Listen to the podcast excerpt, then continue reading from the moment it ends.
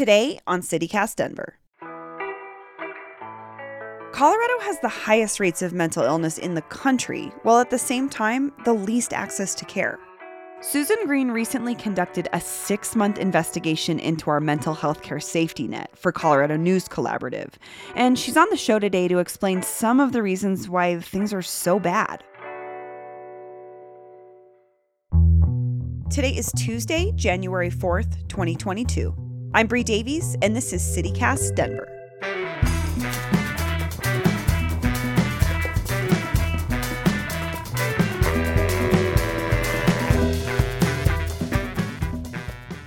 Um, sorry, my dog is. Um, he's just aggrieved about the whole thing. Sounds like it. Well, Susan Greene, welcome to CityCast Denver. Thanks, Bree. Good to be here. So, we're going to talk about a pretty major investigation that you spent over half a year working on. Um, and I, I think that's where I want to start is what led you to investigating Colorado's mental health care system in the first place? Like, what was the catalyst for your reporting? I just kept reading year after year about how low we kept ranking um, nationally in terms of mental health indicators. Um, you know, generally been um, in the lowest, among the lowest states for um, depression, for suicide. It's pretty bad along the spine of the Rocky Mountains. And not just you know, in, in agricultural communities necessarily, but also in, in sort of ski resorts. Um, it's high in the Latinx communities. But I wondered if there were other factors at play um, that were adding to that. And so I just started looking into the community mental health centers, which are the um, 17 centers regionally that serve as the mental health safety net for the state. And I want to say, as I was working on this, um, we fell to the very bottom of, of the nation in terms of access to care and um, I think suicide. Um, and so, it, you know, we were like that before the pandemic, but um, obviously the pandemic exacerbates things. This is such a juxtaposition to the presentation that Colorado is this place, no. you know, that folks come for um, recreation or like we're super quote unquote healthy in these certain ways. But underlying that, it sounds like there's a lot of other pressures that we don't talk about. Yeah, I'm so glad you pointed that out. I think the same thing. It's, um, and I, I think that the stigma is part of that, right? Um, you know, I, I was listening the other day to, um, the governor, Governor Polis, respond to a question about the Marshall Fire, and one of the reporters asked him, "How do you how do you feel? You know, this is your home county. How how do you feel? You just flew over in a helicopter and assessed the damage." And his answer was um, so typical in, in some ways of Coloradans. Um, he he quoted some maybe coworker or colleague or someone he knows um, expressing her feelings about it, but not his own. Governor, you've dealt with a lot of challenges in the past two years with COVID. You talked about what you saw from the helicopter. Can you let us inside the emotions of, of what you had to watch in that helicopter? You know, I got, I of course have many friends in the affected areas. I just want to read a text from one that I, I got uh, a friend who who uh, lost their their home or doesn't know if they lost their home. She's you know, it, it, it's very rare that people in power and people in positions like the governor really actually do talk about their feelings at all. And of course, they have them. But um, it's not necessarily a state where we discuss these things. So last month, you published the the work of this six month investigation that you have done into Colorado's behavioral health system and found like you said, that Colorado has the nation's highest rate of mental illness while at the same time the lowest access to care. What does that end up meaning for a person like um, Matt Vinola, who you profiled in your story? It means that he kept getting rejected for care, um, thrown out. And there are many Matt Vinolas out there, right? You know, this is the safety net system. They they shouldn't be dropping people from care um, or and it drives Denver crazy when I say this, but finding reasons to drop people from care because it very much looks like they're trying to, right? Um, well, and like, what do you, happens when you drop somebody with serious mental health issues from care? They end up in our jails. They end up in our hospitals. They end up on our streets. They continue. They end up the dead. Cycle. Yeah, they end up dead. Yeah, you know, they continue these cycles. Um, where they have no support system. Right. And that's what this is supposed to be. It got to a point where Matt Vanola had been rejected so many times, or like, you know, they would call the police on him or whatever, right? You know, which would launch like a long incarceration and competency evaluation. Uh, I mean, like a whole year of mess, right? That he wouldn't even work with them after a while. Like, of course, their trust erodes, right? Like, right. paranoid schizophrenia, you hear voices in your head. Like, let's be clear, like, by definition, the hardest cases are difficult to treat, right? They're often delusional. Right. Like, you know, they're they're wildly depressed. You know, in less severe cases, it means you could be really depressed and have to wait not just weeks, but I mean, I was talking in this series months, um, you know, up to 11 months to see a psychiatrist, right? Um, it means waiting months and months to, to get therapy. It means when you start therapy, it's very likely, you know, let's go back to the stigma thing. We're a state where um, stigma is high. So it might be difficult for some people to talk about um, their personal stories and to sort of unfold them with a therapist. And it may very likely mean that you start doing so and you come back one day and that therapist isn't there and you have to start all over again. And that could happen to you. I found a woman in Aurora who had eight um, therapists in one year, right? So it's like, how far can you really get, right? It might mean that you are a Spanish speaker and that these community mental health centers, which are supposed to be the safety net, literally don't have a Spanish speaking, um, meaning um, fluent care provider. So, I mean, I found many communities around the state where um, Spanish speak, speaking folks don't even call their community mental health center. It's not even worth it to them. And so, I want to go back into where this all starts. Like, we have this safety net system with 17 community mental health care centers that are supposed to be providing care for people who are uninsured, but it's clearly not working. Why is the system like this? Yeah. So in the 60s, John F. Kennedy, who actually had a sister who was um, institutionalized for mental health um, and behavioral health reasons, you know, announced this um, initiative to deinstitutionalize the mentally ill and take care of them in community, right? And so um, they're sprung up around Colorado and the rest of the nation these nonprofits called community mental health um, centers that we're supposed to do this. And this is a, an incredibly tangled web of um, programs, state and federal funding.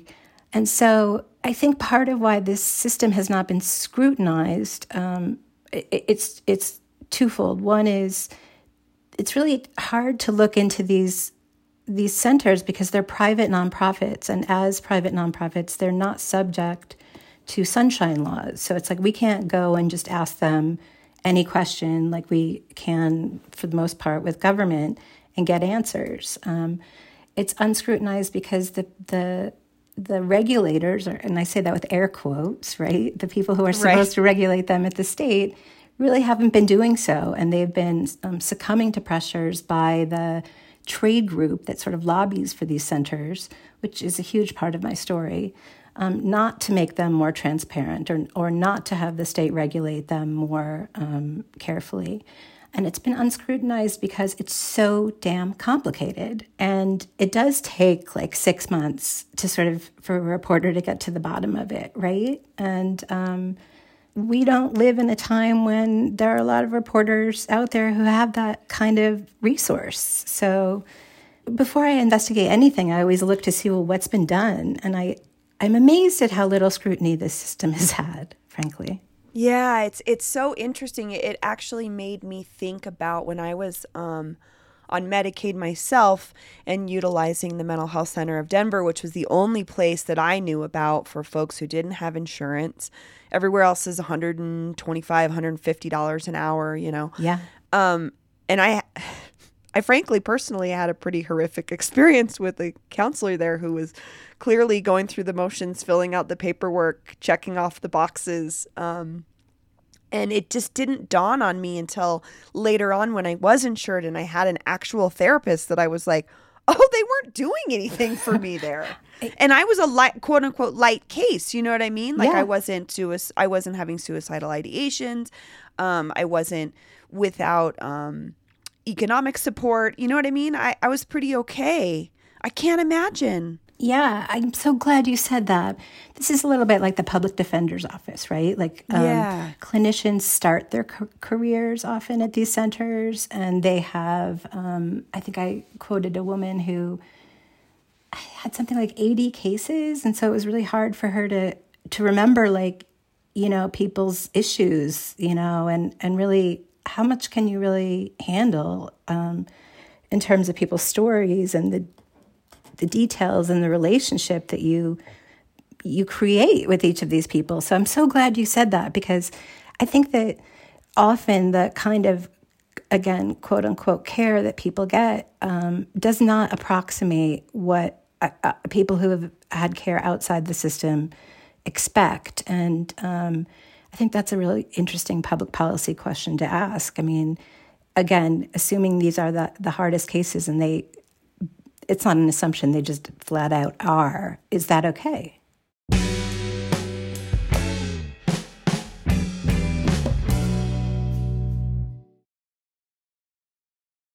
So, your investigation really laid out all of these different components and issues that are happening sort of all at once here.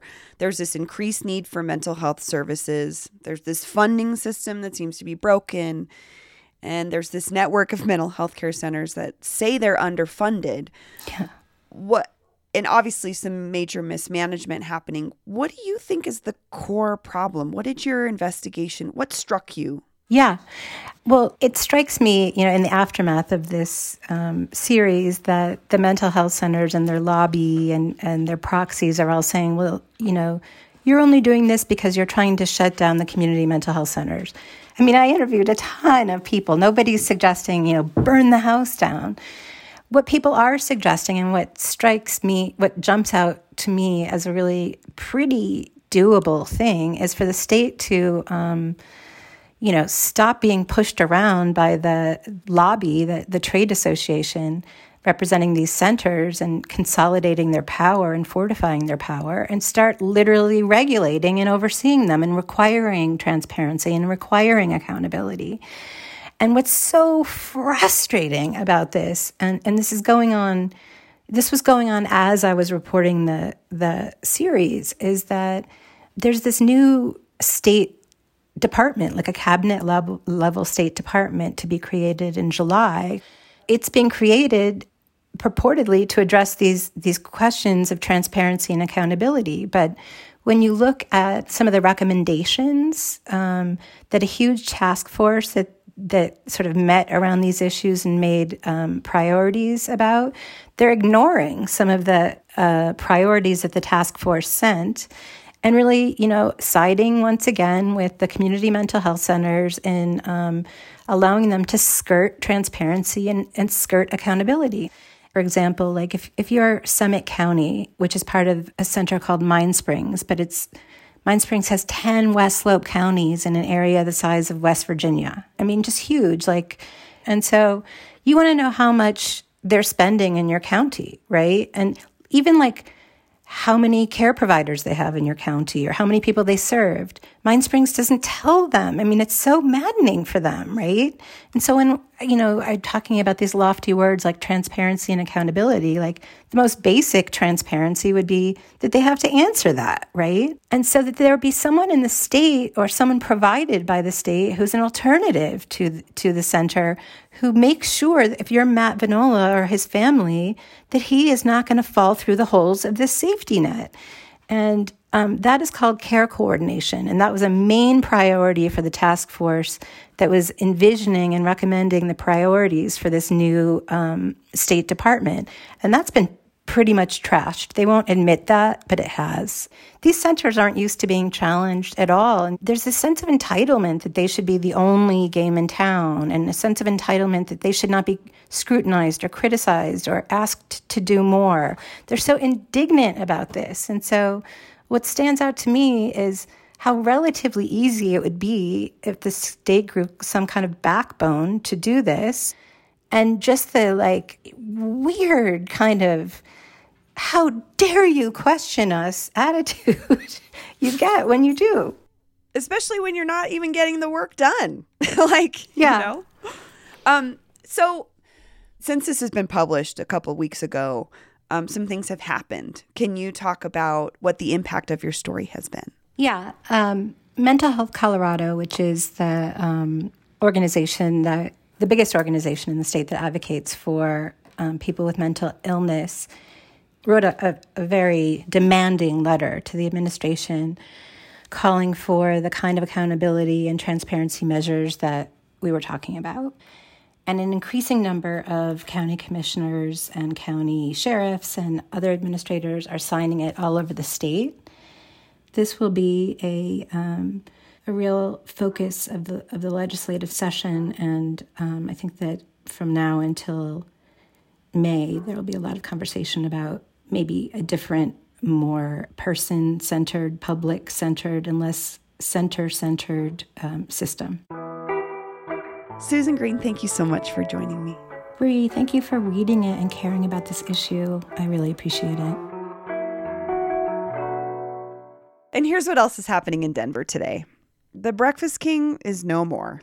One of the last remaining late night diners in Denver proper closed its doors yesterday without notice. The Colorado Sun reports that apparently the owner called up current employees and told them not to come in for their shifts. What a giant bummer.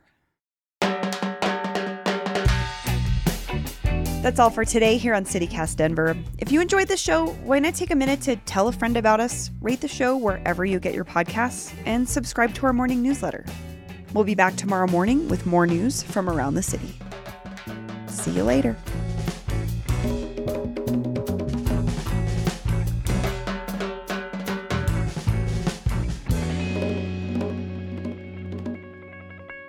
Okay, do you want me to do, you want me to do this newscast item again?